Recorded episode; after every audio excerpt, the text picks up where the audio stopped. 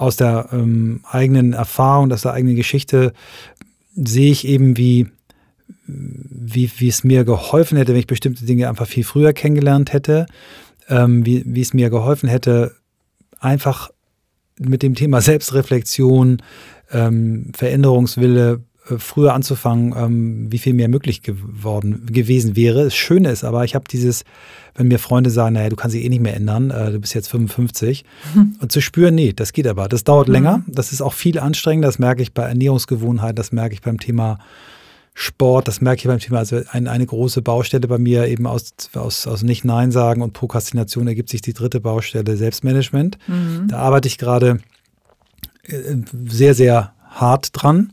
Vielleicht geht es noch härter. Also wenn mein Coach mich erzählen würde, würde er sagen, Michael, da geht noch mehr. Aber ich habe eben dieses Gefühl, dass das auch mit 55 noch geht, sich zu verändern und zu lernen und dort neue Dinge zu entdecken.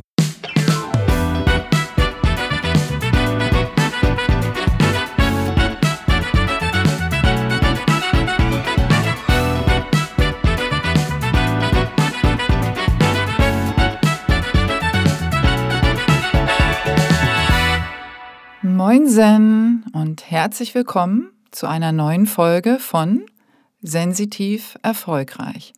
Der Mann, der beides kann. Und auch heute wieder aus der Tonkabine von Hafengoldfilm.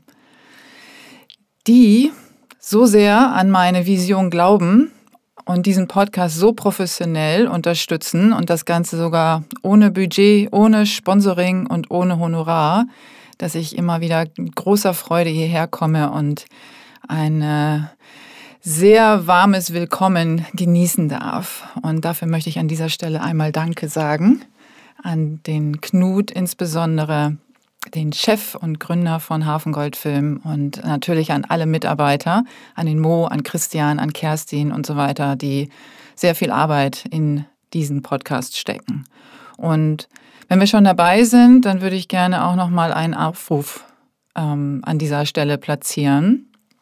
Denn wer Lust hat, in diesem Podcast Werbung zu schalten oder dieses coole Thema einfach mal zu sponsoren, ob eine spezielle Folge oder vielleicht auch mehrere, das ist ganz eure Entscheidung. Da gibt es keine fixen Ideen oder Fahrpläne. Meldet euch super gerne bei mir. Wir würden uns wahnsinnig freuen. Und meine Kontaktdaten und Social-Media-Kanäle findet ihr im Textanhang zu dieser Folge. Nun zu meinem heutigen Gast. Ich darf herzlich willkommen heißen gleich Michael Trautmann, Gründer und CEO und heute Seniorberater der Full-Service-Agentur Think. Ebenfalls Gründer und CSO des Sportmarketing-Unternehmens Absolut Sports, das aktuell größte Projekt hieraus ist High Rocks, die weltweit erste Competition Event Formation im Fitnessmarkt. Das ist super spannend. Wenn ihr dazu noch weitere Informationen haben möchtet, alles findet ihr im Anhang. Parallel zur Entstehung ihres gleichnamigen Buches hostet Michael gemeinsam mit Christoph Magnussen den sehr erfolgreichen Podcast On the Way to New Work, was natürlich fantastisch passt zu unserem Thema und zu was wir uns ja wünschen, einer sensitiven Führung und einer zukünftigen Ausrichtung im Business. So, jetzt möchte ich aber, dass wir endlich loslegen und ihr den sensitiv erfolgreichen Michael Trautmann kennenlernt. Ich wünsche euch ganz viel Spaß. Moin, Michael. Herzlich willkommen hier in der schönen Tonkabine. Ich freue mich sehr, dass du heute hier bei mir bist. Und ähm, diese, dieses Thema mit mir besprichst. Wir sind immer noch bei den sensitiv erfolgreichen Männern, also die Männer, die beides können. Und ich habe beschlossen, dass du einer davon bist. Was hältst du davon? Großartig. Erstmal auch moin, Janet. Vielen, vielen Dank, dass ich hier sein darf.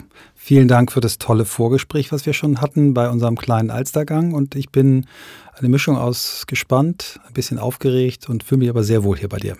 Das freut mich sehr. Ich bin ja auch immer aufgeregt, von daher haben wir dann schon mal was gemeinsam, obwohl du ja ein geübter Podcaster bist. Ja, ne? aber so ein bisschen Aufregung, hat auch Knut gerade nochmal gesagt, ist ja auch immer gut für die Aufmerksamkeit und ähm, für den Fokus.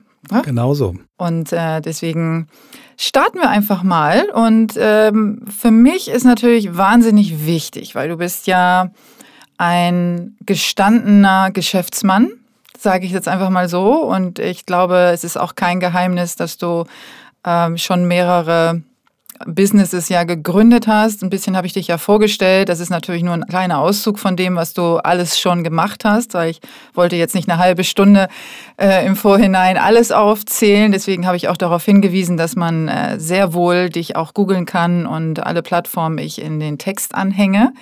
Und aber trotzdem ist es ja so, dass du einer Generation entspringst, wo sensitive Führung zum Beispiel nicht so wirklich auf der Plattform ist. Wie siehst du das? Ja, das stimmt eindeutig. Ich bin ja sozialisiert worden, was das Thema Führung und Management als Beruf äh, in den 80er Jahren. Ich habe in den 80er Jahren studiert, also von 1986 bis 90, dann noch äh, Anfang der 90er auch noch eine Promotion dran gehängt.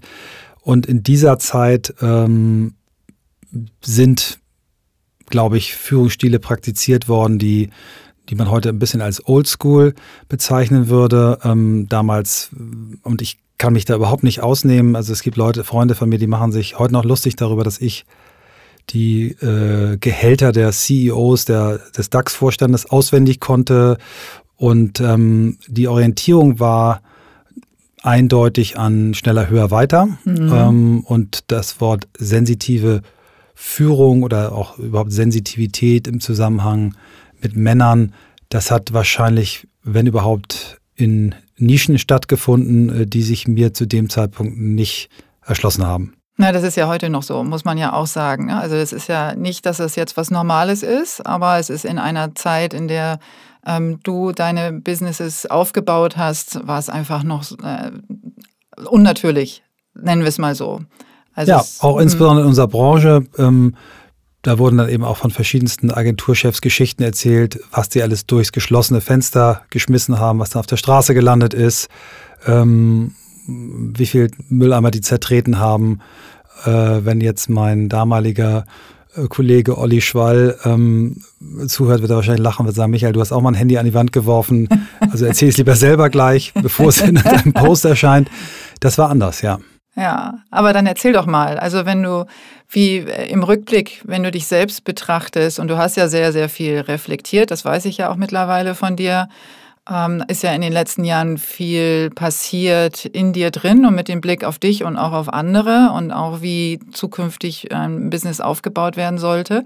Und vielleicht gehen wir da mal in die Reflexion, in die Retro-Perspektive mhm. und, und gucken uns mal an, wie der Michael denn war, wo er als äh, CEO gearbeitet hat. Ich, fang, ich gehe mal ruhig einen Schritt nochmal ganz zurück an den ja. Anfang. Also als ich nach Studium und Promotion somit glaube gerade noch 28 äh, in einer Unternehmensberatung angefangen habe, weil mhm. Unternehmensberatung war damals so eine von drei Optionen, wenn man diesen schneller, höher, weiter Einstieg wollte. Also die anderen Optionen waren äh, Investmentbanking und dann Vorstandsassistenz. Das waren so die drei äh, präferierten Wege, Klassiker. wenn man hm. schnell äh, in Führung kommen wollte.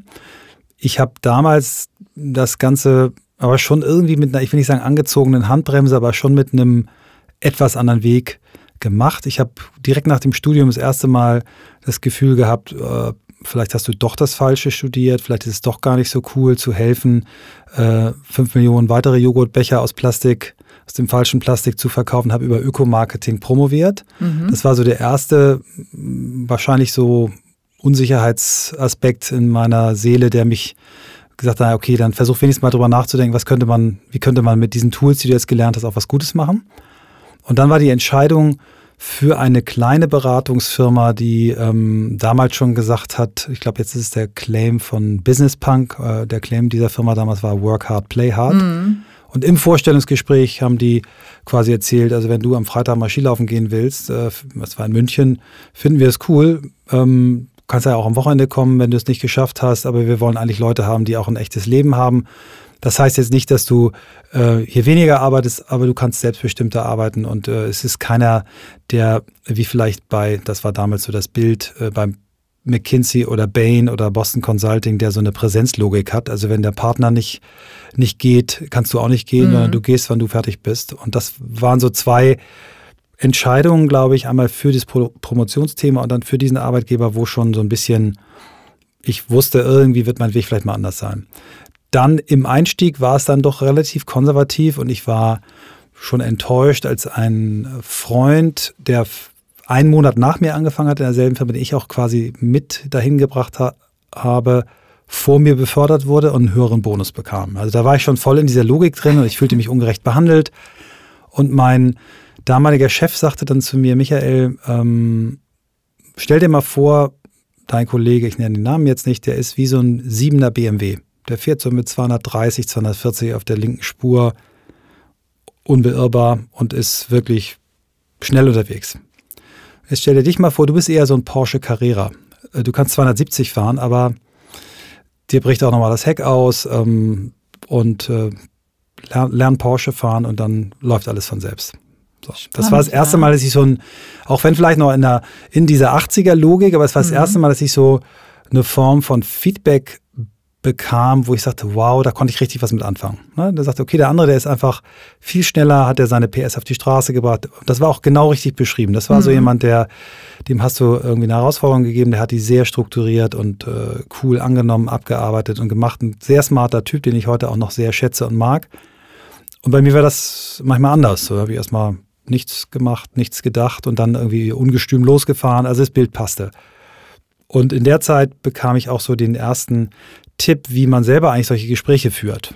Und zwar wurde mir damals das Shit-Sandwich beigebracht, von dem ich glaube, dass es heute nicht mehr reicht. Es gibt viele noch, die sagen, das ist die, die ultimative Feedback-Methode und ab und zu wende ich es auch nochmal an, eher unterbewusst, also dass man, wenn man Menschen Feedback gibt, dass man was Nettem, Wertschätzendem anfängt, mhm. die Kritik in die Mitte packt und dann äh, den auch wieder mit was Wertschätzendem ja, entlässt. Ich, ja. so. mhm. ich glaube, das ist ein Tick zu einfach. Äh, mhm. das Grundmuster, was dahinter steckt, eben zu sagen, ähm, jeder Mensch macht irgendwas gut und jeder Mensch lernt vielleicht auch über positive Bestärkung mehr als durch nur, das hast du schlecht gemacht, ist, glaube ich, richtig, aber ich glaube, die Welt ist komplexer. Aber dann bin ich da so in diese Führungsverantwortung reingerannt und habe auch, glaube ich, äh, wie fast alle die typischen Fehler gemacht. Ähm, die da wären? Ja, also mehr gesprochen als zugehört, ähm, nicht konsistent, nicht genug nachgedacht, bevor ich vielleicht Dinge bemerkt habe, Arbeit verteilt habe in einem Führungsteam. Also mein erstes Projektleiterfunktion, da war ich dann vielleicht ein Jahr oder anderthalb äh, später. War also schon in einem Alter, wo man sagen kann, da haben andere Leute schon irgendwie aus heutiger Sicht, äh, sind schon Milliardäre und haben irgendwie schon 10.000 Leute, aber das war damals noch nicht so üblich. Ähm, und was mir heute aufgefallen ist, so richtig Führung beigebracht, obwohl ich Führung, äh, also Unternehmensführung, Organisation als zweiten Schwerpunkt hatte. Ich hatte nicht das Gefühl, dass mir das wirklich jemand beigebracht hat. Es gab einen einzigen Satz, den ich äh, aus dem Studium mitgenommen habe und den ich auch mein Leben lang berücksichtigt habe und den ich auch von Anfang an richtig gemacht habe. Und der Satz hieß, ähm, erstklassige Leute scharren erstklassige Leute um sich, zweitklassige Leute scharren drittklassige Leute um sich. Also ich habe von Anfang an immer versucht, Leute um mich zu äh, holen, von denen ich geglaubt habe, sie können etwas signifikant besser als ich ähm, oder auch vielleicht sogar alles besser. Ähm, und das ist so, wo ich sagen würde, das ist das Erste, was ich instinktiv richtig gemacht habe an Führung, mich mit besseren Leuten zu umgeben. Das ist ja ein, äh, ein, großes Ego-Thema. Ne? Also wenn man jetzt sich Führung anguckt in verschiedenen Bereichen, ich habe da mit einem anderen Gast ja auch schon mal drüber gesprochen, ähm, was ist männlich, was ist, äh, äh, wie treibt einen das Ego an, was hat das alles mit Macht zu tun. Und äh, das ist, da gibt es ja viele Männer, die, und auch Frauen würde ich da vielleicht auch gar nicht ausnehmen, ähm, aber wir sprechen ja über Männer, die eher den anderen Weg gehen und glauben, sie können ihre Macht nur behalten, wenn sie eben zweit- oder drittklassige Menschen und äh, oder Mitarbeiter und das soll jetzt nicht despektierlich ja, das klingt, hören. Klingt ne? das eigentlich klingt scheiße, total scheiße, aber mhm. wir wollen nur mhm. das Bild aufrechterhalten und um dann besser scheinen zu können. Mhm. Und Gott sei Dank ja mittlerweile viele verstanden haben und du ja dann anscheinend schon relativ früh, dass es viel wichtiger ist, um weiterzukommen, wenn man Menschen um sich schart, die etwas sehr gut können und vor allen Dingen das sehr gut können, was du nicht sehr gut kannst. Also diese heterogene Unternehmensführung. Mhm. Und genau da anzusetzen und zu sagen, okay, ich muss äh, für mich natürlich erstmal reflektieren, was ist es denn, was ich brauche?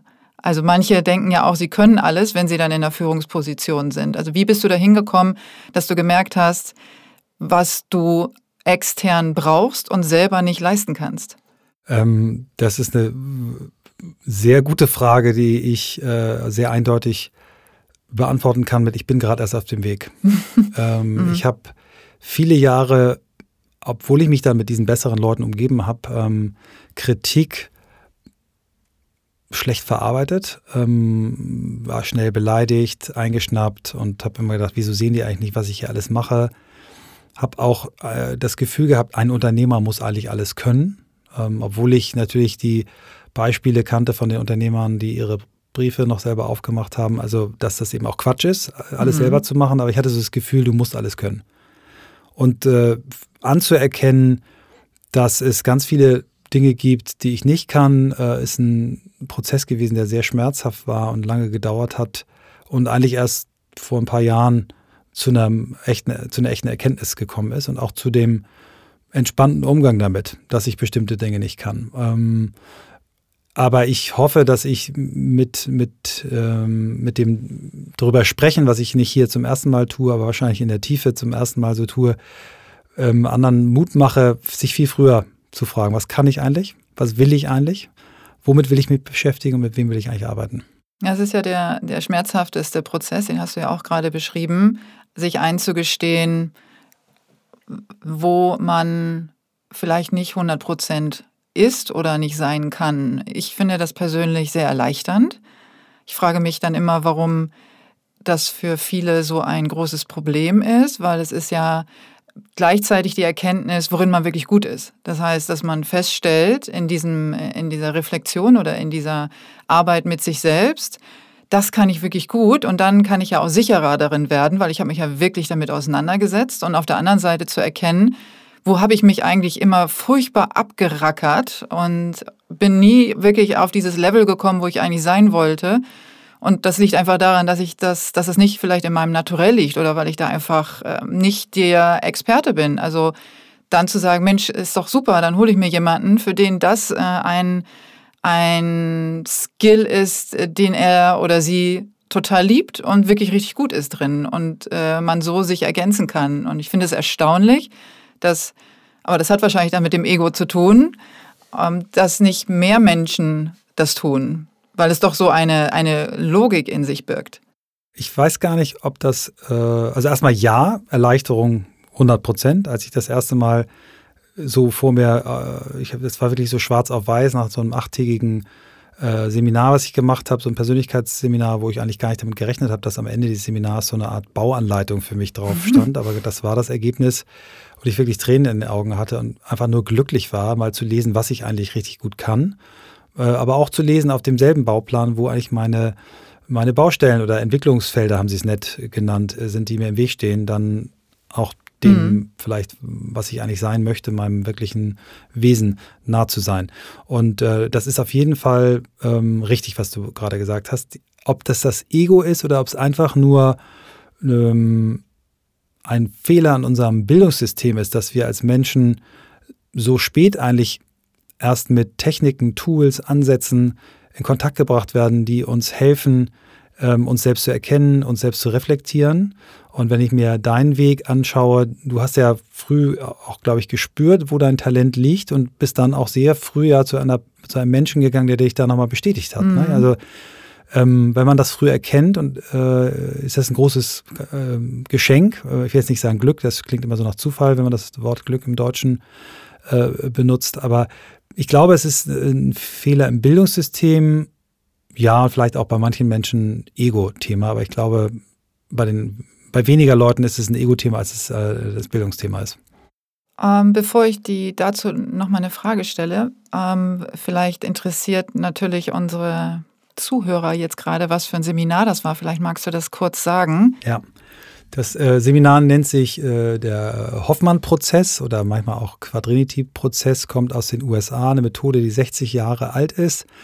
Äh, hier schon mal ähm, bitte nicht googeln oder ja, googeln gerne, aber den einen Artikel äh, aus dem Stern nicht lesen, weil wenn ihr Interesse an der Methode habt, das ist so, als wenn ihr ähm, euch auf Weihnachten freut und dann in die Kammer guckt, wo eure ganzen Geschenke drin stehen. Also nicht lesen, weil der sehr das kaputt macht. Ähm, lieber die Harvard-Studie dazu lesen, mhm. die belegt, dass Menschen, die diesen Prozess gemacht haben, äh, glücklicher und erfolgreicher durchs Leben gehen. Also was ist dieser Prozess? Ähm, so richtig viel erzählen ist nicht gut, wie gesagt, aber äh, ist so eine Reise, so acht Tage Reise, ähm, wo du mit all deinen Sinnen und Ausdrucksformen, die du hast, ähm, so ein bisschen versuchst zu ergründen, wer du eigentlich bist. Ne? Dazu gehört eben die Auseinandersetzung mit deiner Familiengeschichte, mit deinen Eltern, den Verhaltensmustern oder negativen Glaubenssätzen, die du von deinen Eltern übernommen hast. Mhm. Das führt dann dazu, dass du sehr viel Wut aufbaust, die aber dann geschickt abgeleitet wird, weil dir klar wird, dass deine Eltern auch nichts dafür können, sondern dass sie eben so durch ihre Eltern auch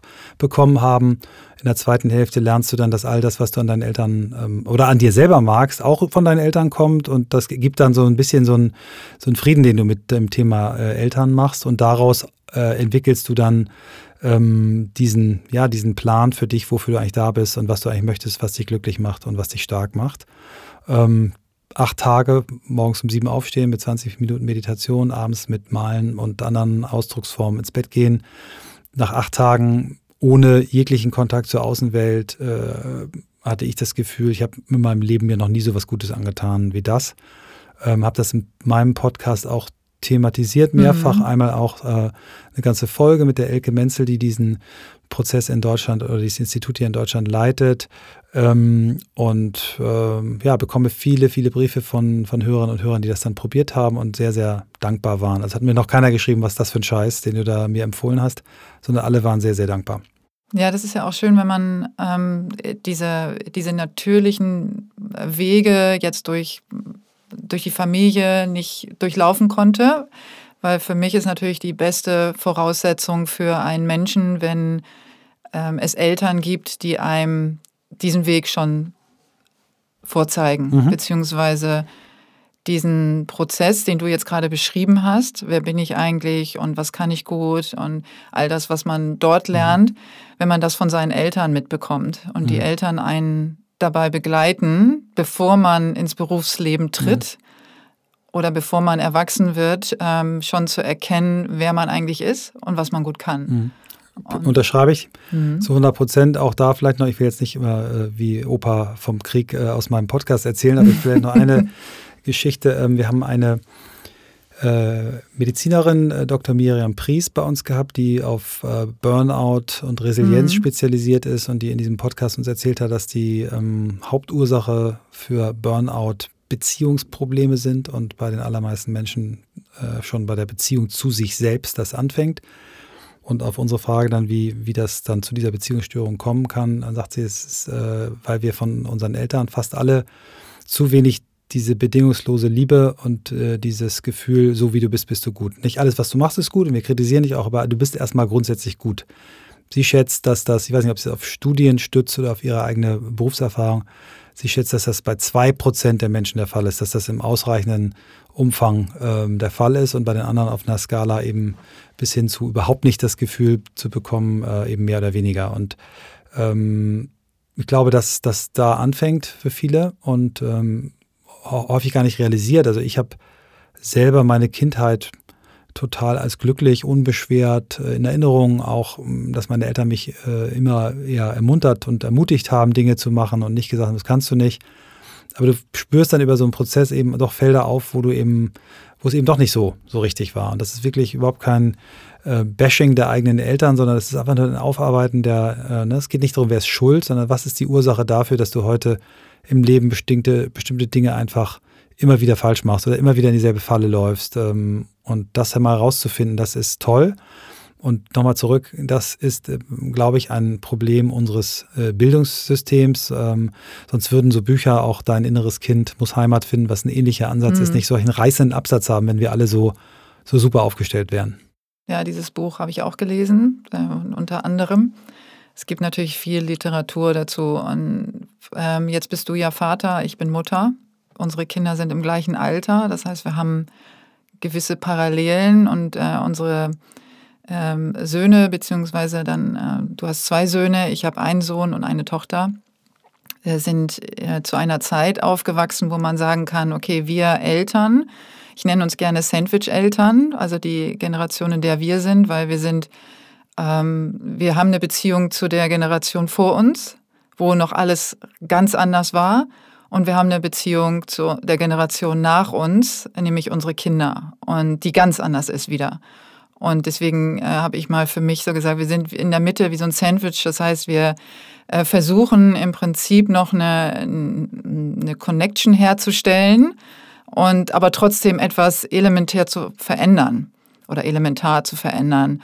Und wenn ich jetzt meine Erziehung, und du hast es ähnlich beschrieben, mir angucke, und was wir gelernt haben von unseren Eltern, ist etwas ganz anderes, als wir versucht haben, unseren Kindern zu zeigen oder vorzuleben. Kannst du das so bestätigen? Ja, ich finde das ein schönes Bild und ich glaube, das gilt für jede Generation von mhm. Eltern, dass sie mhm. diese Sandwich-Funktion zwischen diesen beiden Generationen haben. Aber ich gehe mit dir, das war wahrscheinlich noch nie so extrem wie aktuell, ne? mhm. ne? weil, der, weil der Veränderungsgeschwindigkeit so viel höher ist, als sie jemals waren. Es gab ja Jahrhunderte, wo sich quasi nichts geändert hat. Ne? Und da gibt ja immer dieses Bild, dass das, was Menschen früher wussten, äh, an, an, an Wissen hatten, was außerhalb ihrer Familie passiert, so äh, in eine Ausgabe einer FAZ gepasst hätte. So und heute äh, kriegen wir jeden Tag eine FAZ und noch zwei Milliarden andere Medien und äh, haben einfach völlig anderes, anderes, andere Welt.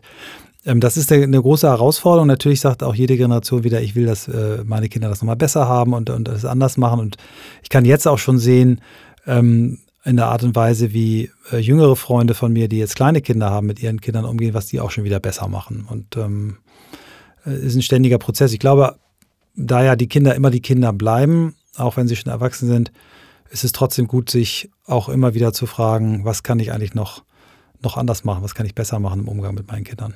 Aber wenn wir dann genau da sind, bei dem Ansatz auch von, dem, äh, von den acht Tagen, die du gemacht hast, also die Reflexion mit, mit dir als, als Kind und ähm, die ganzen Perspektiven und deine Eltern, jetzt als Vater, ähm, was tust du, um deine Söhne äh, darin zu bestärken, ihre Talente zu finden? Oder was hast du getan? Mhm. Oder herauszufinden, wer sie sind und wer sie am besten sein können und was sie damit anfangen können. Mhm.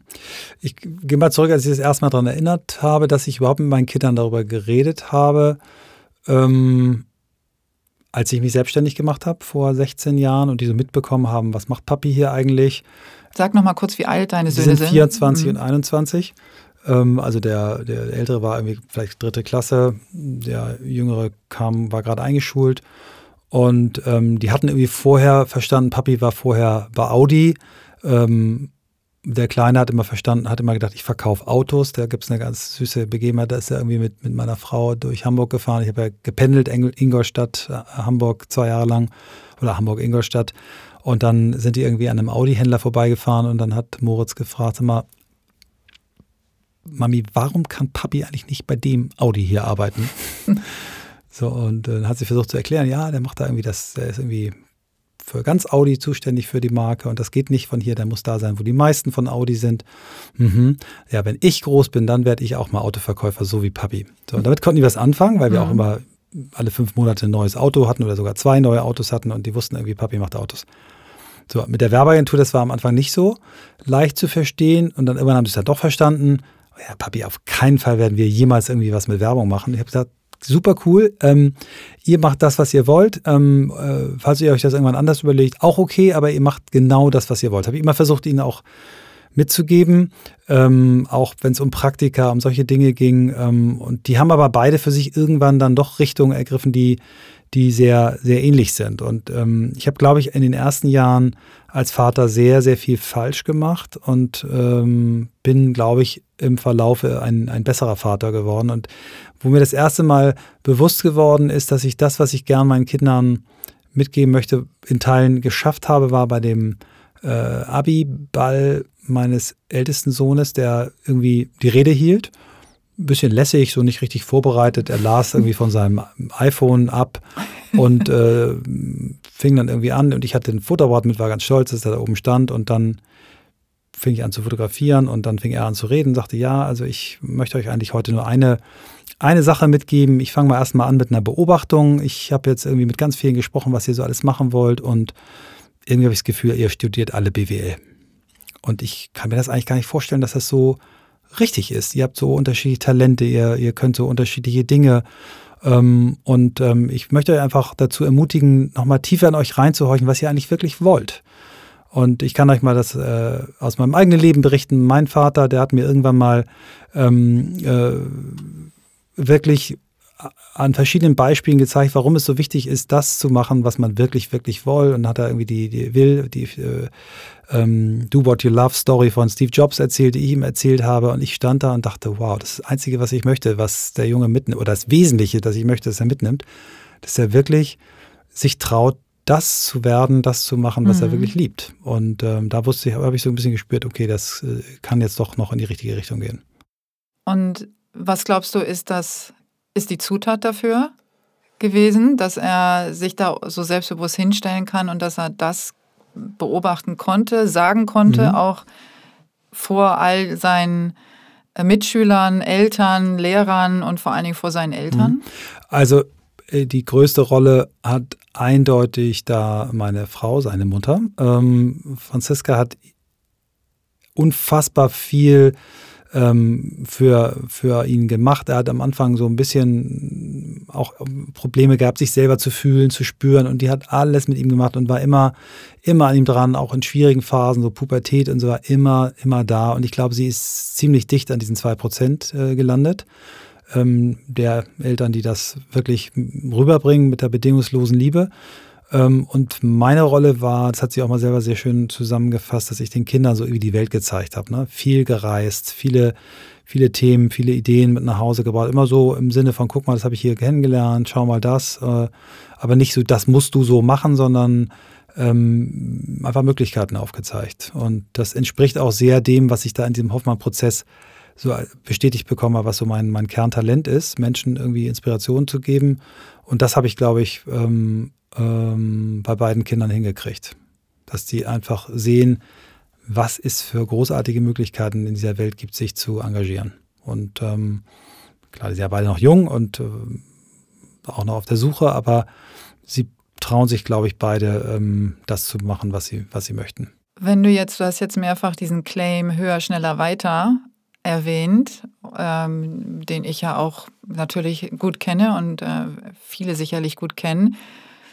Womit könnten wir den denn ersetzen? Also was wäre zeitgemäß heute, anstatt zu sagen höher, schneller, weiter, ähm, ein Claim, der tatsächlich zukunftsorientiert ist und vielleicht auch noch zu meiner Überzeugung führt, dass äh, ein bisschen oder eine kleine Portion oder eine größere Portion Sensitivität doch mhm. auch ähm, von, von großem Vorteil wäre. Mhm.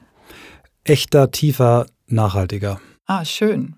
So spontan. Ne? Also echter im Sinne von wirklich sich zu trauen, was, was bin ich, mhm. wer bin ich, ähm, passt es zu mir. Mhm. Äh, tiefer, äh, mit ähm, noch mehr Leidenschaft, mit noch mehr Freude, als man vielleicht sonst in, in einen äh, Berufsweg geht und nachhaltiger, dass man eben nicht so schnell aufgibt und, und äh, sich wirklich, das heißt nicht, dass man nicht mal wechseln darf, aber mhm. nachhaltiger heißt eben auch ähm, mit mehr Geduld, ähm, also die vielen Wege, die es oder Philosophien und Prozesse, die so aufgezeigt werden, wie man so zum Glück kommt, die haben häufig dieses, vergessen eben, dass es eigentlich, wenn man irgendwo wirklich gut werden muss, dass es eben auch trotzdem was mit harter Arbeit, mit Fleiß zu tun hat. Aber wenn es die richtige Art von Arbeit ist, ist das eben nichts, was einen in einen Burnout treibt, sondern was einen stärkt. Und daran glaube ich ganz fest, dass wenn man dieses echter, tiefer, nachhaltiger so mit der Erläuterung be beherzigt, dass man eine gute Chance hat, dass man etwas findet im Leben, was einen stärkt und nicht schwächt. Burnout ist ja etwas, was wir in den letzten Jahren sehr, sehr oft bewusst erlebt haben. Das heißt ja nicht, dass es das nicht vorher auch schon gab, nur hat es irgendwann einen Namen bekommen. Und ich äh, versuche ja auch genau darüber aufzuklären, woher ein Burnout eigentlich kommt. Was ist so deine Theorie?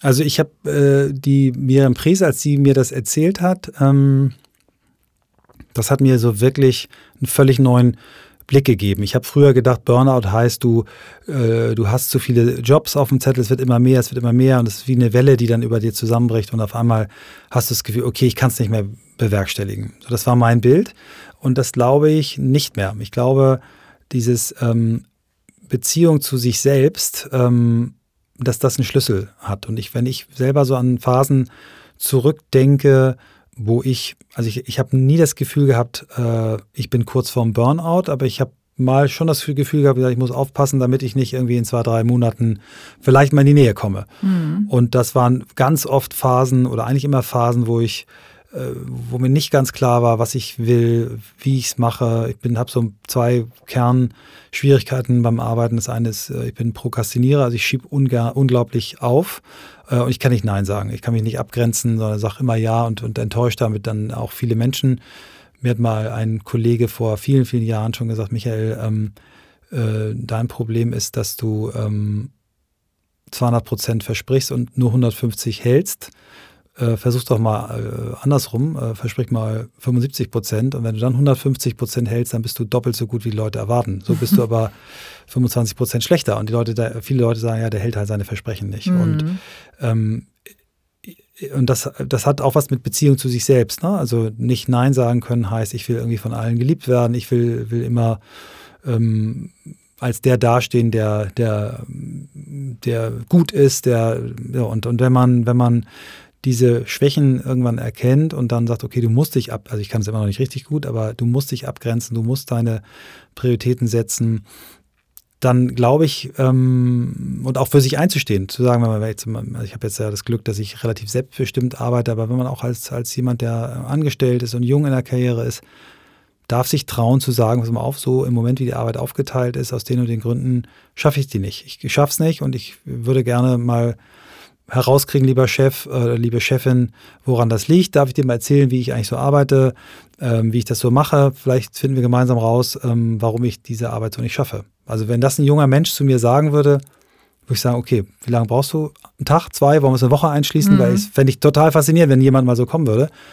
Und ich würde heute, wenn man mich jetzt mit meinem Wissen von heute in meine erste ersten Berufsstation reinbeamen würde, würde ich das so machen, wenn ich fühlen würde, es geht nicht. Das ist ja äh, etwas, was ich zum Beispiel immer am Anfang einer Beratung sage. Ich sage, wenn du dich jetzt finden möchtest in, mit meiner Hilfe und herausfinden möchtest, was jetzt du am besten kannst oder wo du am besten aufgehoben wirst ähm, oder wohin die Reise überhaupt für dich gehen kann, dann brauchst du eine Form von Mut dazu, weil das dann auch heißt zu polarisieren. Weil das Problem, was du gerade beschrieben hast, ähm, haben ganz, ganz viele, dass sie gefallen wollen, dass sie nicht äh, jetzt in, im ersten Step enttäuschen wollen, indem sie Nein sagen und dann vielleicht im zweiten Step doch enttäuschen, weil sie es nicht einhalten, was sie versprochen haben. Und jemand, der sich wirklich gut kennenlernt und weiß, was er kann, was er möchte, was er mag, der polarisiert und der wird Menschen auf seinem Weg verlieren, also in Anführungsstrichen, weil nicht jeder damit einverstanden ist, wenn jemand Nein sagt mhm. von vornherein. Mhm. Und deswegen sage ich immer, da gehört Mut zu und da gehört natürlich auch Mut zu, wenn man in der Mitte seines Lebens diesen Weg beschreitet, so wie du das jetzt gemacht hast. Oh, super, Mitte meines Lebens. Sehr cool, danke. naja, komm, also ich, das muss man auch positiv, ähm, positiv Doch, ich beschreiben. Mich so. Ich fühle mich, ja, fühl mich genau. genau. gerade in der Mitte, das ist, ja. das ist eine gute Umschreibung. Genau, ja. also in, in der Mitte zu seiner Mitte finden, vielleicht nennen wir es mal so, weil das so äh, fühlt sich irgendwie schön und, äh, und, und richtig und gut an, dann kann man auch mit sich selbst ein bisschen ähm, nachsichtiger umgehen vielleicht, weil man noch sehr viel Zeit vor sich gefühlt hat, wo man etwas anders machen kann, als man es vorher gemacht hat, oder? Mhm, ja, ja, das ist absolut, absolut korrekt, sehe ich genauso. Ja. Und wenn man dann äh, schöne Sachen feststellt, also du hast gerade den Claim so schön genannt, das finde ich ganz toll. Und wenn man jetzt das nochmal auf dich bezieht, wie würdest du sagen, warst du als, als äh, junger Porsche Carrera? Ähm, was war so dein, dein Claim und was wäre dein Claim heute? Und was für ein Auto wärst du denn jetzt überhaupt? Ja, das ist eine, eine gute, gute Frage. Also ich war da, also der Claim war schneller, höher, weiter und, und, und ich fand auch Work Hard, Play Hard cool. Also irgendwie so nicht ganz so angepasst wie die anderen, aber irgendwie auch schon äh, hat mich auch an diesen Unternehmensberatungen auch diese, diese, diese eindeutige Karriererichtung, ne, die haben das unterschiedlich genannt, up or out, grow or go. Also das heißt, wenn du merkst, äh, wenn die Firma merkt und du merkst, es geht irgendwie nicht, du, du schaffst die nächste Stufe nicht, dann, dann trennt man sich. Und das mhm. war völlig, äh, fanden auch alle okay und gut. Ähm, finde immer noch Aspekte davon gut, weil dieses Peter-Prinzip, dass jeder so die Stufe seiner eigenen Inkompetenz erreicht, da nicht gegeben ist. So, du mhm. merkst einfach, beide Seiten merken immer, das ist äh, nicht, die Reise geht da nicht weiter.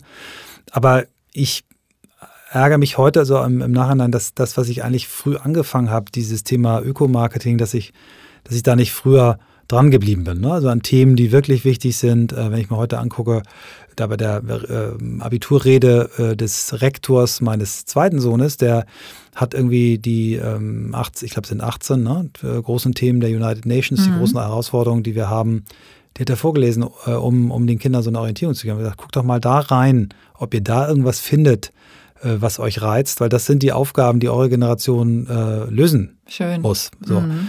Ähm, und heute ja, ich, ich habe heute eben äh, ganz andere Selbstverständnis davon, was ich kann und wie ich gerne arbeite. Und ich habe äh, hab von erzählt, dieses andere Menschen inspirieren, das klingt, da werden wahrscheinlich 10 Millionen Coaches auf der Welt sagen das auch.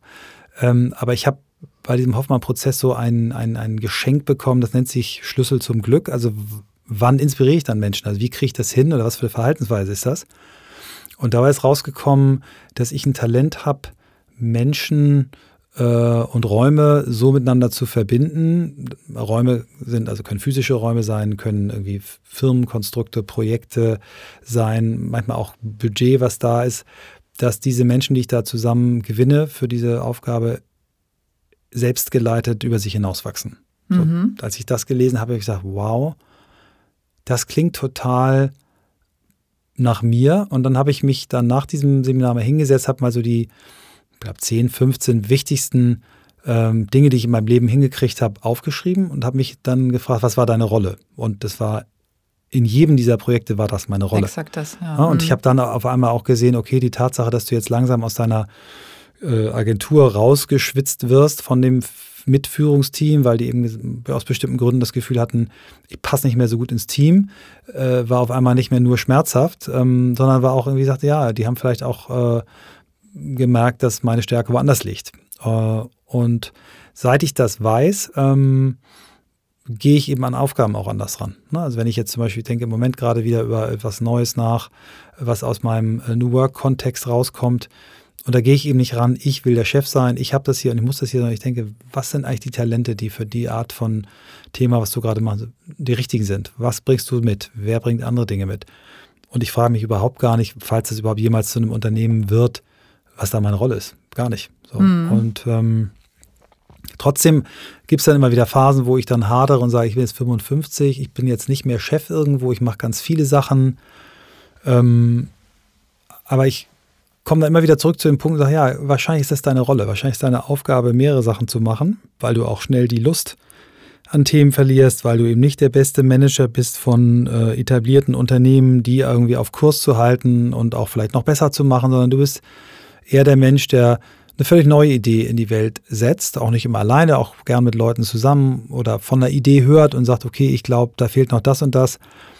Und mir macht das auch am meisten Spaß. Und meine Partner haben das, glaube ich, vor mir erkannt bei Think ähm, und mich so ein bisschen ähm, in, die, in die Richtung sanft geschubst. Da bin ich auch äh, wirklich nachhaltig dankbar für, auch wenn es trotzdem ein schmerzhafter Prozess ja, war. Ja, das ist natürlich klar, wenn man ja. etwas aufbaut und etwas gründet, dass man dann ähm, wenn man merkt, man äh, ent entwickelt sich raus aus dem, was man eigentlich mal äh, gegründet hat. Das ist natürlich ein schmerzhafter Prozess. Ich finde das nur auch sehr richtig. Ich finde ja, zu jedem Abschied darf auch Schmerz gehören und da gehört auch der Abschied von einem Arbeitsplatz, ein Abschied von einer Wohnung, ein Abschied von mhm. einem Partner, ein Abschied, äh, wenn das Kind auszieht und, und, und. Also all diese Dinge, da, soll man auch mal trauern dürfen. Mhm. Und auch Schmerz verspüren, verspüren dürfen. Ich finde, das ist ein ganz, ja. äh, ganz wichtiger Prozess und ein ganz wichtiges Gefühl auch, ähm, was man dann wieder umleiten kann, auch in Neubeginn, in mhm. Neustart. Das heißt, wenn ich äh, auf der einen Seite mich äh, ordnungsgemäß verabschiedet habe, gefühlsmäßig, dass ich dann auch wieder ähm, alle anderen Gefühl, also allen anderen Gefühlen auch Raum geben kann, etwas neu zu bilden und neu ja. zu starten. Und ich habe jetzt gerade gedacht, weil ich dich ja gefragt habe, was für ein Auto du heute bist, vielleicht hm. gibt es das noch gar nicht. Vielleicht bin, vielleicht ich, eher ein, das, vielleicht bin ich eher ein E-Bike. Ja, ähm. genau, das habe ich auch gerade gedacht, mit dem Bike, mit dem du gerade äh, ja. gekommen bist. Das war so mein erster Gedanke und dann habe ich gedacht, vielleicht ist es aber auch etwas, was äh, in, äh, so ähnlich wie das Projekt, was du gerade im Kopf hast, was noch gar nicht äh, wirklich existiert, sondern ein Auto, was du noch baust, was noch, noch nicht fertig ist. Und vielleicht äh, finde ich das jetzt sogar schöner, wenn ich dir das jetzt mal einfach so aufdrängen darf. Ja, darfst du. Mhm. ähm, du kannst natürlich auch sagen, nein, ich will aber ein Mercedes sein. Aber ich. Äh, die, sag mal, die Bindung äh, an Audi ist noch so groß, dass ich hoffe, dass dieses neue Auto wieder ein Audi wird oder vielleicht Porsche. Aber auf jeden Fall ja, in die Richtung. Ja, das ja, ist aber schön. darf schon ja. ein bisschen äh, neu sein und anders, ja. Ja, also das fühlt sich für mich jetzt gerade so an, als äh, wäre da noch ein Entwicklungsprozess oder ein ja. Entwicklungsschritt vorher da. Was, was ich total schön finden würde, also ich glaube, dass der Claim, den du vorhin auch genannt hast, wahrscheinlich für dich jetzt auch einfach passt, ne? Also ähm, ja, ja. Oder? Ja, das ist, passt auch zu mir. Ja, ja. Das passt jetzt zu mir, wo ich sage, ja, ich versuche das zu machen und, und merke eben, dass äh, die, die Gründung, die ich bis, bis jetzt so gemacht habe, äh, nach unterschiedlichen Mustern funktioniert mhm. sind. Ne? Die erste Gründung war, da stand ganz genau fest, was es wird, eine Werbeagentur. Ähm, und wir beiden Gründer haben wahrscheinlich uns viel zu wenig damit äh, beschäftigt, was wir eigentlich als Team abbilden und können. Wenn wir es schlau gemacht hätten, weil wir sehr, sehr unterschiedlich waren, hätten wir äh, da noch mehr erreichen können. Aber wir haben uns eben sehr an den Schwächen jeweils des anderen abgearbeitet und haben zu wenig und auch wahrscheinlich zu wenig sensitiv gespürt, was steckt da eigentlich an einem anderen drin. Es gibt so ein paar Dinge, für die ich André Kemper, meinen damaligen Partner, wirklich hätte an die Wand klatschen können, wo ich heute in Vorträgen mich öffentlich äh, schon hundertmal entschuldigt habe. Ich will so ein Beispiel nennen. Ähm, ich habe irgendwann mal einen extrem interessanten Artikel von, von Peter Drucker gelesen, der ähm, die Frage gestellt hat in diesem, äh, also ein berühmter Management-Professor, der die Frage gestellt hat in diesem äh, Artikel How do we learn? Und dann hat er eben beschrieben, dass Menschen eben völlig unterschiedlich lernen. Das, und da war, wo er beschrieb er, dass es eben auch Menschen gibt, die müssen sich Dinge selber erklären vor Publikum. Und mhm. genau das hat André Kemper immer gemacht, wenn wir ein Briefing bekommen haben hat der drei Stunden lang zehn Leute um sich rumgeschart, also nicht jedes, aber bei großen Aufgaben. Und ich habe mir gedacht, was für eine Zeitverschwendung. Ähm, und hat sich quasi selber dann dieses Briefing erklärt, hat auch mal gefragt und so, aber wenn jemand dann, weil er gerade nichts zu tun hat, in sein Handy, jetzt konzentriere dich mal, wir, sind, wir machen hier gerade was Wichtiges. Und ich fand es ganz furchtbar. Und, äh, Im Rückblick weiß ich aber, das waren äh, die Pitches, wo er einfach extrem gut die Aufgabe verstanden hat und alle anderen dann auch, weil er ja der Anführer mhm. in der mhm. Kreation war. Und dieses, zu kapieren, dass Menschen unterschiedlich lernen, unterschiedlich arbeiten, unterschiedlich Stärke haben, das ist das, was ich zu wenig gemacht habe. So. In der zweiten Gründung war äh, das Thema Sport. Ähm, da wussten wir ziemlich genau, also relativ genau in welche Richtung, aber nicht ganz so präzise, wie die Richtung war. Und ich habe mir schon viel mehr äh, Mühe gegeben oder wir uns miteinander Mühe gegeben, ähm, wer bringt eigentlich was mit, wer hat welche Rolle. Und ich glaube, wenn ich jetzt ein drittes Mal äh, gründe, ist vielleicht die, die Aufgabe noch viel unklarer, äh, aber das Teambuilding, der Teambuilding-Prozess ist viel länger, ähm, viel ehrlicher miteinander, viel tiefer ähm, und da ist schon eine Verbindlichkeit, bevor wir überhaupt anfangen, ähm, weil ich mittlerweile eben glaube, dass die Erfolgswahrscheinlichkeit für ein, ein, ein Projekt, ein unternehmerisches Abenteuer signifikant stärker ist, wenn, wenn das Team stimmt und wenn die Idee vielleicht nur bei 80 Prozent ist, kann man die auch nochmal drehen. Vielleicht sogar, wenn die Idee völlig falsch ist man sieht, man muss sie komplett neu entwickeln, aber hat ein Team, mit dem man sagt, mit genau dem Team äh, traue ich mir das zu, dann ist das sicherlich auch nochmal eine interessante Alternative zu den anderen beiden Starts, die ich hatte. Definitiv, das spricht ja auch, dass du gelernt hast.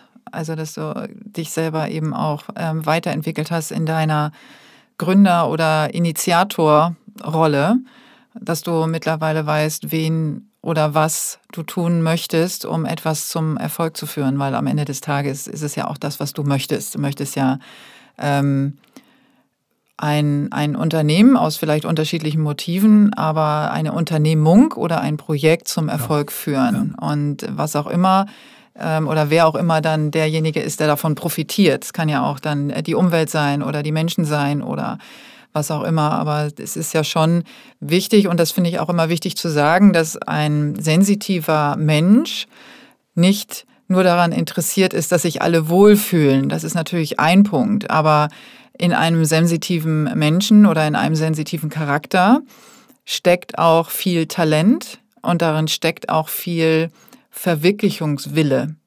Und das ist ja das, was ich bei dir sehe.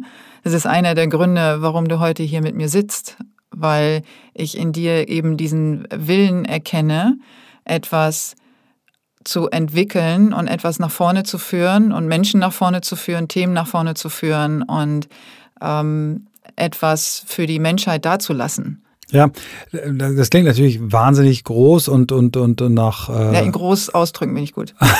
Nein, aber ähm, wenn ich jetzt noch die, sag mal, die Entwicklungskurve der Themen, an denen ich arbeite, dann noch mal einen dritten, also neben dem Thema, was ist es inhaltlich, äh, mit wem mache ich es, dann ähm, ist das natürlich auch dieser, dieser steigende Anspruch, etwas zu machen, was wirklich Sinn stiftet, mhm. ähm, was wirklich Menschen hilft genau. ähm, und was vielleicht irgendwann auch mal so eine Art Fußabdruck hinterlässt, ähm, der steigt auch. Ähm, und diese Orientierung an den, an den ähm, Zielen der oder an den Entwicklungsfeldern, die die United Nations aufgezeigt haben, ähm, interessanterweise auch sowas wie die Singularity University, haben, glaube ich, ein paar weniger Felder, aber auch aufzeigt, da lohnt es sich eigentlich dran zu arbeiten oder das brauchen wir. Das kommt, kommt mit dem steigenden Alter, Alter auch dazu. Und ähm, aus der ähm, eigenen Erfahrung, aus der eigenen Geschichte sehe ich eben, wie, wie, wie es mir geholfen hätte, wenn ich bestimmte Dinge einfach viel früher kennengelernt hätte, ähm, wie, wie es mir geholfen hätte, einfach mit dem Thema Selbstreflexion, ähm, Veränderungswille äh, früher anzufangen, ähm, wie viel mehr möglich geworden gewesen wäre. Das Schöne ist aber, ich habe dieses, wenn mir Freunde sagen, naja, du kannst dich eh nicht mehr ändern, äh, du bist jetzt 55, hm. und zu spüren, nee, das geht aber. Das dauert hm. länger, das ist auch viel anstrengender, das merke ich bei Ernährungsgewohnheiten, das merke ich beim Thema Sport, das merke ich beim Thema, also ein, eine große Baustelle bei mir eben aus, aus, aus Nicht-Nein sagen und Prokrastination ergibt sich die dritte Baustelle Selbstmanagement. Mhm. Da arbeite ich gerade äh, sehr, sehr hart dran. Vielleicht geht es noch härter. Also wenn mein Coach mich erzählen würde, würde er sagen, Michael, da geht noch mehr. Aber ich habe eben dieses Gefühl, dass das auch mit 55 noch geht, sich zu verändern und zu lernen und dort neue Dinge zu entdecken. Und äh, da irgendwo schlummert eine, eine, Idee, Menschen da irgendwie auch dabei zu helfen. Was ja auch unser Podcast schon, schon tut. Mhm. Ähm, was dann irgendwann mal ein Buch, was daraus entstehen soll, tut und vielleicht, also das ist ja wirklich noch ganz, ganz am Anfang die Überlegung, eine Art von Unternehmen oder Projekt oder was auch immer das dann wird. Ja, ich bin mir sicher, da wird was, was auch immer es wird, ganz genau. Wenn wir jetzt auf das Thema Sensitivität nochmal ähm, zurückkommen, auf die Definition auch, ist das ja etwas, was noch relativ gesellschaftsunfähig ist. Ähm, was natürlich schade ist, insbesondere in Bezug auf Männer, weil es immer noch ganz viele Vorurteile in sich birgt. Wenn man sagt, der Mann ist sensitiv oder gar hat eine sensitive Führung, wo, äh, sagen wir mal, 90 bis 95 Prozent der Herren drumherum die Hände über den Kopf zusammenschlagen und sagen, oh Gott, was, äh, was soll der Weichspülergang denn jetzt? Und vielleicht kannst du nochmal aus deiner Perspektive sagen, was eine Form von sensitiver Führung denn überhaupt bedeutet? Mhm.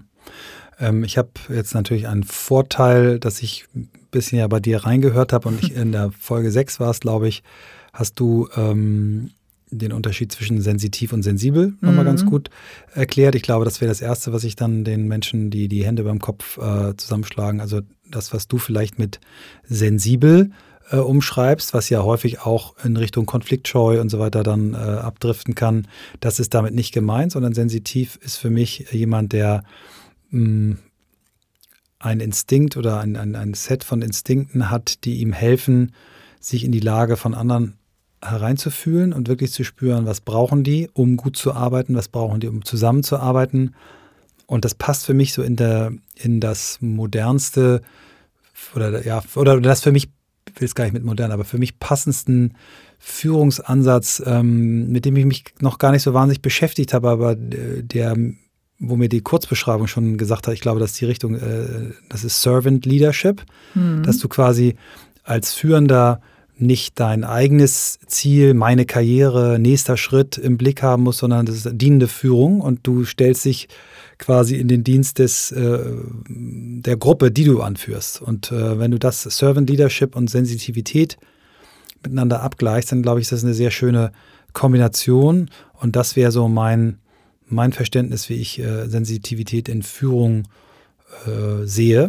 Und ähm, ich sehe das häufig, äh, diese Sensitivität sehe ich häufiger äh, bei Frauen. Also ich habe äh, eine Ehefrau, die sich selber als hochsensitiv einstuft und ähm, nachdem ich Bücher über das Thema ähm, gelesen habe, ähm, kann, kann ich das erkennen. Und ich habe natürlich die, die Downsides äh, auch gesehen, die das mit sich bringt, aber vor allen Dingen die Upsides, was das mit sich bringt und was das für ein, eine Gabe ist, ähm, sich in, in, in Menschen hereinzuversetzen. Und ich glaube, dass äh, egal ob Mann oder Frau, ähm, Sensitivität ein absoluter ähm, Plus, ein absolutes Plus ist für Führung. Wenn du das hast, äh, bist du, also wenn du sagst, ein Skillset, äh, alle, alles andere ist ungefähr gleich und du hast da einen deutlichen Vorteil, wirst du jede andere Führungskraft ähm, abhängen, weil du, weil du einfach ähm, mehr Informationen zur Verfügung hast, bessere Informationen, die auch besser einordnen kannst. Ähm, also wie so eine Art ja, Zaubertrank. Ähm, hm. Aber es ist auf jeden Fall was ganz Besonderes. Und ich würde äh, fest behaupten, da gibt es ganz andere Kaliber äh, als mich, aber ich merke, wie ich diese, diese Art jetzt auch noch in einem etwas herangewachsenen Alter freilege hat sehr viel mit, mit meiner Frau zu tun, die, die mich da auch seit 15 Jahren ähm, dazu immer wieder schubst, ähm, mich mehr zu trauen zu fühlen. Ähm, und ja, ich glaube, dass das, äh, deswegen äh, finde ich deinen Podcast auch so cool, weil das einfach ein Feld ist, was neu ist, was auch zum Thema ähm, Männer und Frauen in, in, gemischten Führungsteams beitragen kann. Äh, denn es gibt auch viele Frauen, die das gar nicht haben oder das auch voll zuschütten, sagen, wenn ich hier Chef sein will, muss ich der bessere Mann sein. Was ich ganz schade finde, ja. ähm, weil ich finde, dass äh, Frauen, die das haben, das äh, gerade in den Job mitbringen sollten. Das heißt ja eben nicht sensibel, sondern das heißt, das heißt einfach, ich, ich, ich habe Antennen. Ich habe Antennen, die andere nicht haben. Ich spüre Dinge, die andere nicht spüren. Und das mit in ein Führungsteam oder so, äh, überhaupt in ein Team zu bringen, Finde ich großartig. Und äh, deswegen glaube ich auch allen Studien, die sagen, dass äh, Teams, die diverse sind und, äh, und damit eben nicht nur Geschlechter oder, oder sexuelle Neigung oder ähm, ethnische Herkunft, sondern eben auch ähm, die unterschiedliche Skills haben, dass das einfach besser funktioniert. Und ich glaube, ähm, in einem Team Leute zu haben, die sensitiv zu sind, das auch zu feiern und zu sagen, wow, was sagst du denn dazu? Du hast doch eigentlich immer ein gutes Gefühl für die Situation. Fände ich, fänd ich ein schönes Bild. Und dass du diesen Anspruch hast, da erstmal bei den Männern anzufangen, die da wahrscheinlich die größere Baustelle haben, finde ich, find ich ziemlich cool. Ja, das ist ja entstanden aus, aus der äh, Erfahrung, die ich gemacht habe mit männlichen Führungskräften, mit denen ich seit vielen Jahren arbeite, äh, die mich ja sozusagen irgendwie gefunden haben, über die ich bin ja ein ganz anderes, ganz anderen Thema zu mir gekommen und dann sich aber auch oft rausgestellt hat, dass sie gerade mich intuitiv oder unterbewusst ausgewählt haben als ihre ähm, Beraterin, weil sie eine Seite haben, die sie bisher noch nicht zeigen konnten und nicht wissen, wie sie die zeigen dürfen oder mhm. ausleben können in ihrer Führungsrolle oder ähm, Gründerrolle oder was auch immer. Und für mich ist das ein großer, großer Vorteil. Also da gehört eben auch natürlich die Eigenreflexion dazu, das ist ganz wichtig, weil die meisten, die äh, damit konfrontiert werden mit ihrer Sensitivität von außen, noch, äh, noch eher eine negative Reaktion bekommen. Frauen ein bisschen weniger, aber dafür manchmal aber auch eine ganz große Klatsche. In, in ach, du bist immer so sensibel und, ähm, und, und mit dir kann man gar nicht über harte Dinge sprechen, du wirst nie Karriere machen weil äh, du dir du Dinge viel zu nah an dich ranlässt. Und wenn man das potenziert mit einem Mann, wird es einfach noch mal viel, viel schwieriger. Je härter die Strukturen, umso schwieriger wird es für den Mann. Deswegen ähm, ist es ganz wichtig, darauf aufmerksam zu machen. Und ich danke dir extrem, dass du gerade diesen schönen Monolog gehalten hast. über Im sehr positiven Sinne, total, äh, weil ich das sehr, sehr wichtig finde, dass die Stärken anerkannt werden. Und diese Situation, die du gerade beschrieben hast, jemanden im Team zu fragen, weil die meisten, die sensitiv sind, nicht alle, sind relativ introvertiert. Ja, weil sie Beobachter sind. Und dann wirklich zu erkennen, dass da jemand im Team ist, der nicht immer was sagt sofort, aber ganz genau weiß, was gerade passiert. Und auf den hinzuweisen und zu sagen, hey, was sagst du denn dazu? Also diese Antennen ja. ähm, zu ja. aktivieren und damit auch vor allen und äh, also der gesamten Gruppe, dem gesamten Team, je nachdem, oder dem gesamten Unternehmen und vor allen Dingen aber auch dieser Person eine Wertschätzung entgegenzubringen, die heißt, alles klar, ich darf jetzt tatsächlich sagen, was ich fühle und nicht nur, was ich denke. Ja.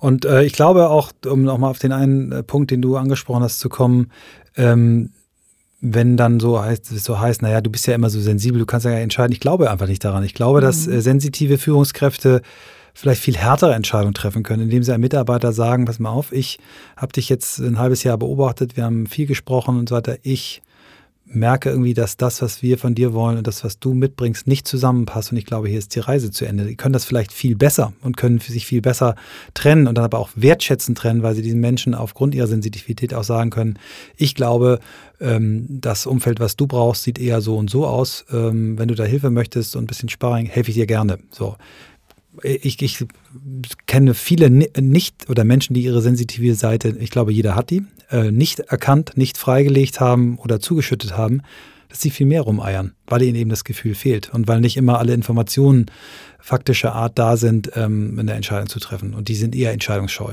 Also Absolut. Das meine ich ja auch, was ich vorhin gesagt habe mit dem Polarisieren. Das heißt, in dem Moment, wo du dich auch auseinandersetzt, ob du jetzt, äh, was auch immer du bist oder wer auch immer du bist, aber wenn du zum Beispiel ähm, feststellst, du bist ein sensitiver Mensch ähm, und das als deine Kraft und deine Stärke auch erkennst und danach lebst, dann bist du viel klarer. Ähm, das sollte jeder sein, der an sich arbeitet und erkennt, wer er oder sie ist. Aber für einen sensitiven Menschen ist es nochmal potenziert, wenn man anerkennt, dass das, was man fühlt, auch wirklich äh, einer Wahrheit entspricht ja. und diese geäußert werden darf und äh, vor allen Dingen auch ein, ein, äh, ein, ein Gewicht hat. Ja. ja. Nicht nur in der eigenen Wahrnehmung, sondern auch für andere. Und das ist ja das, wofür ich mich einsetze und wofür sich Gott sei Dank mittlerweile auch mehr Leute einsetzen, dass das passieren darf und dass das in der Wirtschaft auch ankommt und dass es auch in Systemen ankommt, äh, wo hauptsächlich Männer äh, regieren, in Anführungsstrichen. Ne? Und, Glaubst du mhm. eigentlich, ähm, ja. wenn ich eine Frage stellen darf? Du darfst darf, unbedingt auch Fragen ähm, stellen, ja. Dass das äh, bestimmten Menschen, Klammer auf, in dem Fall jetzt Männern, vorbehalten ist oder glaubst du, Sensitivität kann man lernen, kann man schulen, kann man üben, kann man trainieren wie ein Muskel? Nein, das glaube ich nicht. Du glaubst, das ist eine Grundveranlagung? Ja. Also davon bin ich sogar fest überzeugt.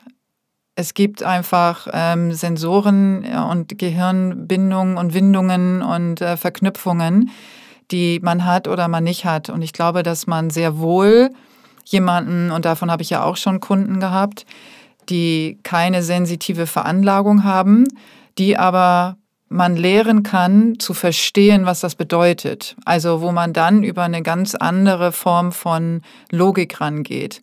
Und auch diese Menschen ähm, oder die Menschen, die keine äh, hohe oder ähm, mittelmäßige Sensitivität haben, denen helfen kann, zu verstehen, wofür das gut ist.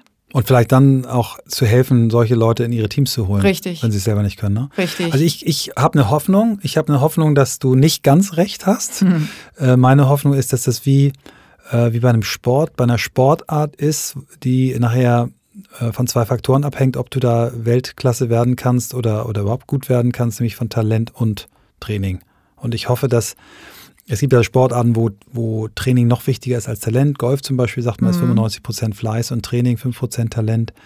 Klar, wenn alle gleich fleißig sind, entscheidet dann zum Schluss die zwei, drei Schläge doch das Talent. Aber ich hoffe schon, dass, dass wir Wege finden, diesen Muskel auch bei Leuten, die da offensichtlich erstmal kein Talent haben, in irgendeiner Form zu trainieren. Für mich ist das, was ich bei allen mache, ist die Intuition rauskitzeln. Mhm.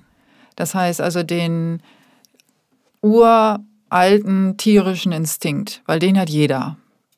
Und wie auch immer der dann geleitet ist, also mit wie viel Sensitivität oder auch nicht der be begleitet wird, ähm, das rauszuholen, weil ich glaube, dass das das Wichtigste ist für jeden Menschen, ähm, herauszufinden oder herauszuhören, was das Gefühl einem sagt.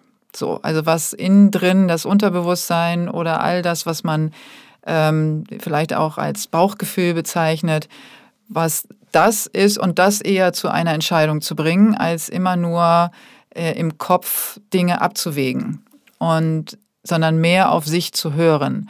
Und das muss nicht mit Sensitivität unbedingt in Verbindung gebracht werden. Ich glaube auch, dass die Menschen sich gut daran tun würden, wenn sie wüssten, welche Talente sie wirklich haben. Also ich sage auch immer, äh, versuch nicht ein 100-Meter-Läufer zu sein, wenn du im Hochsprung besser bist. Also da kannst du noch so viel trainieren.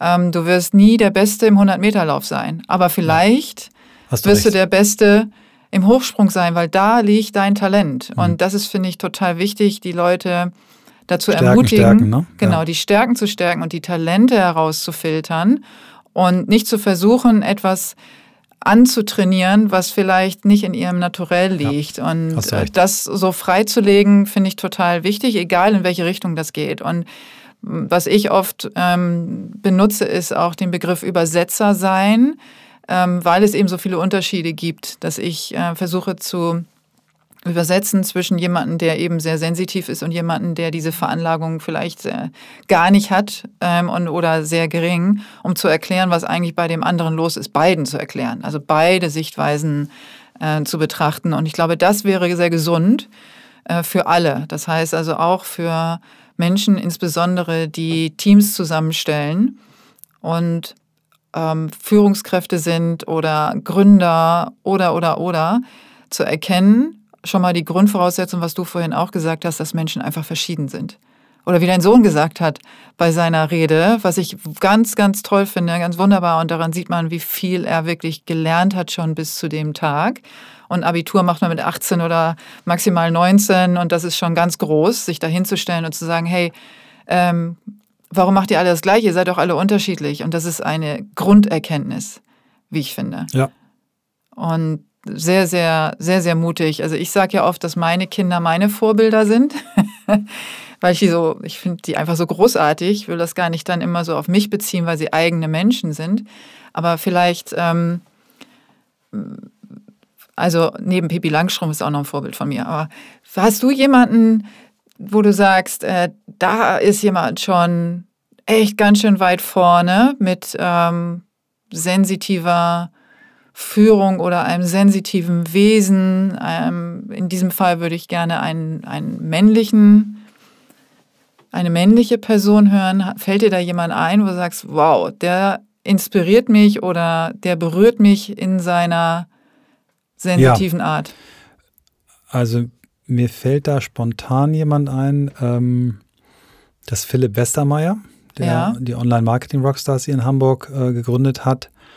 Ähm, den, den, den schätze ich so ein. Ja, also ich mhm. bin, äh, bin da ja freundschaftlich verbunden, habe die auch äh, oft erlebt äh, und ich glaube, sein Erfolg äh, liegt, ähm, also A hat er, glaube ich, ein echtes Talent, ähm, auch Menschen zusammenzubringen, Menschen zu begeistern, aber ich habe ihn mal darum gebeten, mich zu feedbacken, ähm, was er für schlechte Angewohnheiten bei mir sieht. Ich habe so ein Buch gelesen, Atomic Habits, ein ganz toller äh, Autor, James Clear, der wie besser als jeder andere mir äh, es geschafft hat zu erklären, warum wir Angewohnheiten haben, warum es so schwer ist, Angewohnheiten zu verlassen.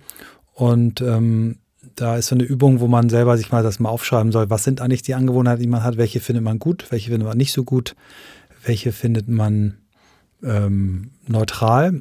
Und da habe ich 40 Freunde und Bekannte angeschrieben, haben nicht alle geantwortet, aber erstaunlich viele, über die Hälfte. Und äh, Philipp hat damals geschrieben, ähm, neben verschiedenen anderen Sachen, dass er das Gefühl hat, dass ich ähm, so viel in der Welt herumfliege und reise, dass meine Seele nicht hinterherkommt. Mhm. Und ähm, schönes Bild. Ich habe mhm. dieses Bild so, also es hat, das war so ein äh, Schock, positiv äh, und negativ gleichzeitig, so einschneidend. Ähm, und da gab es andere Ereignisse, aber so, wo ich sagte, der, der ist für mich wirklich ein sensitiver Mensch. Ja, das wäre mein Vorbild. Was glaubst du, weil er ist ja nicht nur ein sensitiver Mensch, sondern er ist ja auch ein sensitiver Gründer und äh, sensitive Führungskraft. Er hat ja nun, äh, macht ja wahnsinnig viel und hat auch viele Mitarbeiter. Was wären so aus deiner Perspektive die vielleicht drei Eigenschaften, die seinen Führungsstil ausmachen? Also er hat eine Klarheit, mhm. die wirklich gut ist, und zwar sowohl eine Klarheit in der Art, wie er arbeitet, als auch in den Themen, mit, der, mit denen er sich beschäftigt.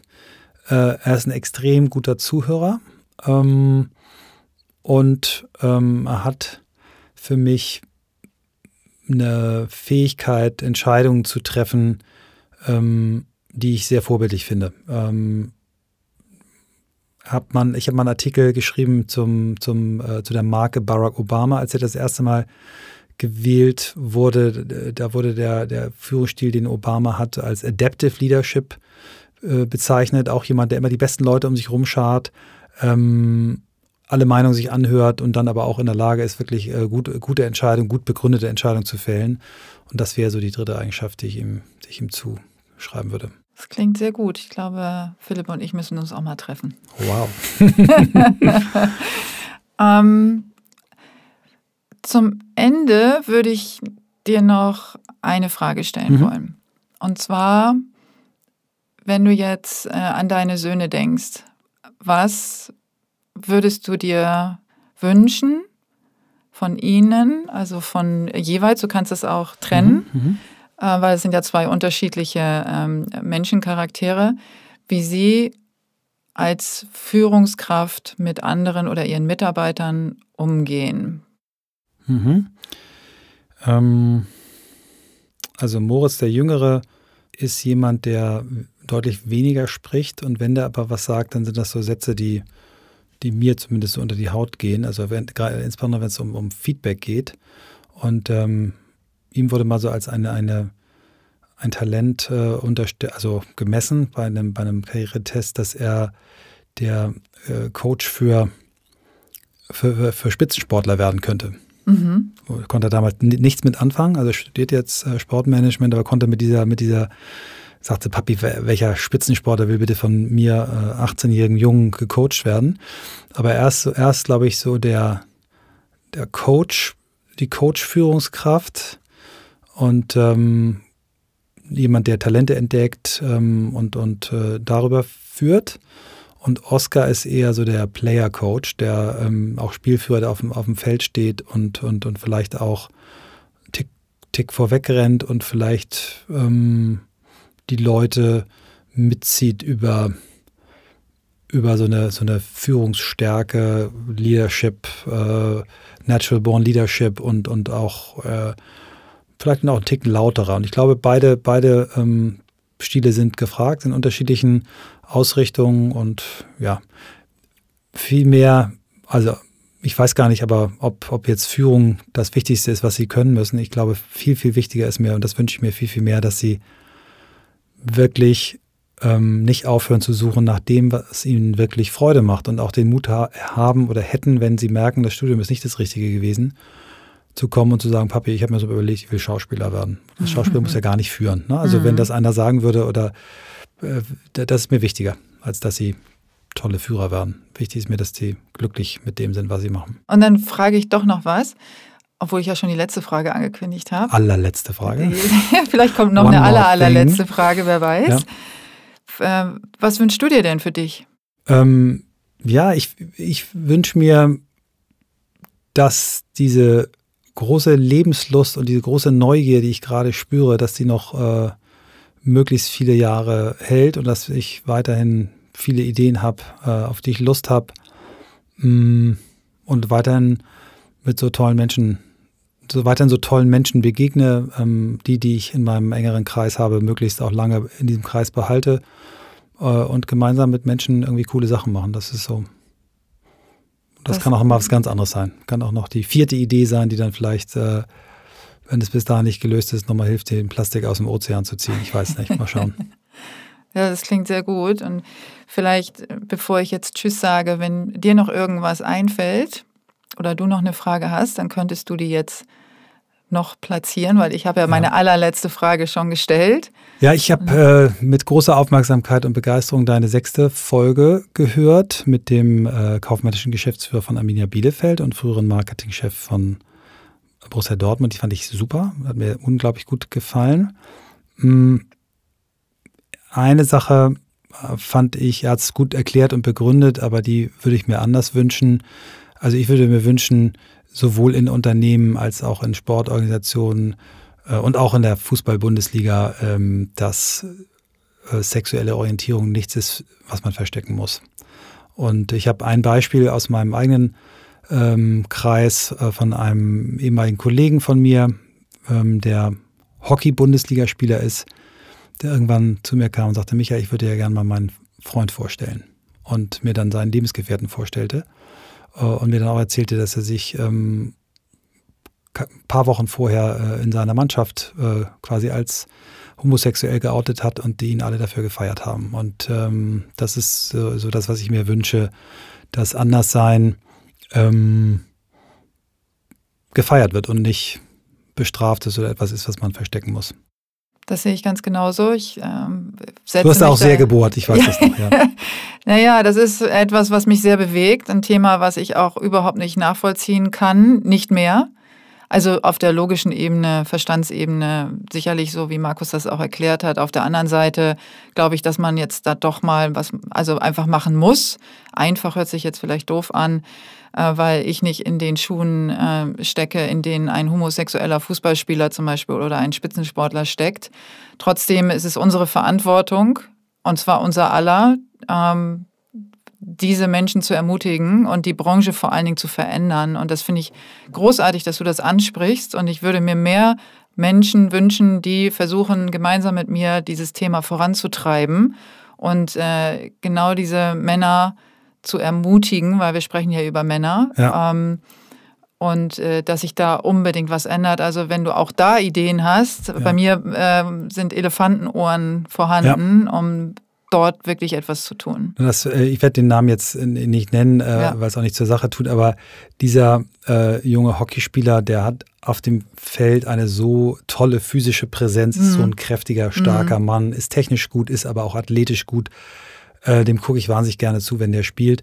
Ähm, und mein Gedanke war, also ich habe so zwei, zwei Dinge im Sport, die mich, zwei Stories, die mich schwer begeistert haben. Das eine war Moneyball, dieser Film, wo mhm. quasi anhand von Daten das optimale Team zusammengestellt ja, wurde. Großartiger Film. Ja. Film. Mhm. Und dann gibt es so eine Story, äh, ich glaube, es war ähm, Darmstadt, äh, die irgendwann mal so quasi aus den Misfits, äh, es ist nicht ganz richtig, aber aus Leuten, die irgendwo in andere Mannschaften nicht mehr reingepasst mhm. haben, äh, auch teilweise als nicht mehr gut, äh, einen, einen äh, nahezu perfekten Kader gestellt haben. Und ich habe gesagt, vielleicht ist der Weg, ähm, dass du irgendwann eine Mannschaft hast, die so diverse ist, wo eben, jetzt hier ist nicht keine Mannschaft, wo jetzt alle homosexuell sein müssen, darum geht es gar nicht, aber wo wirklich, wo du sagst, das ist the most diverse team in, in, in, in, in der deutschen Bundesliga genau. Und äh, die sind, ähm, haben vielleicht einen Kaderwert, der ist 80 Millionen, aber äh, spielen, als wenn der Kaderwert irgendwie eine Milliarde wäre. So, mhm. das fände ich nochmal cool. Schönes Bild. Ich bin dabei. Übrigens. Okay. Sofort. Let's start the casting show. Yes. Und ich kenne auch viele Nachwuchs-Leader, äh, die äh, das auch ganz selbstverständlich sofort mitmachen würden. Also lasst uns das tun, Michael. Und vieles andere noch. Und ich freue mich sehr. Also dann machen wir jetzt, ist, jetzt machen wir Schluss. Leider, ich könnte jetzt noch wahnsinnig lange mit dir quatschen, tatsächlich. Wir haben also, schon deutlich über eine Stunde geredet. Das kam mir viel kürzer vor. ja, guck mal, wie kurz war. Ich hoffe, das war für den Hörer genauso. Davon gehe ich mal aus, weil man dir einfach auch wahnsinnig gerne zuhört. Und deswegen verabschieden wir uns jetzt und sagen, wie man sagt man in Hamburg, ganz einfach, Tschüss. Tschüss.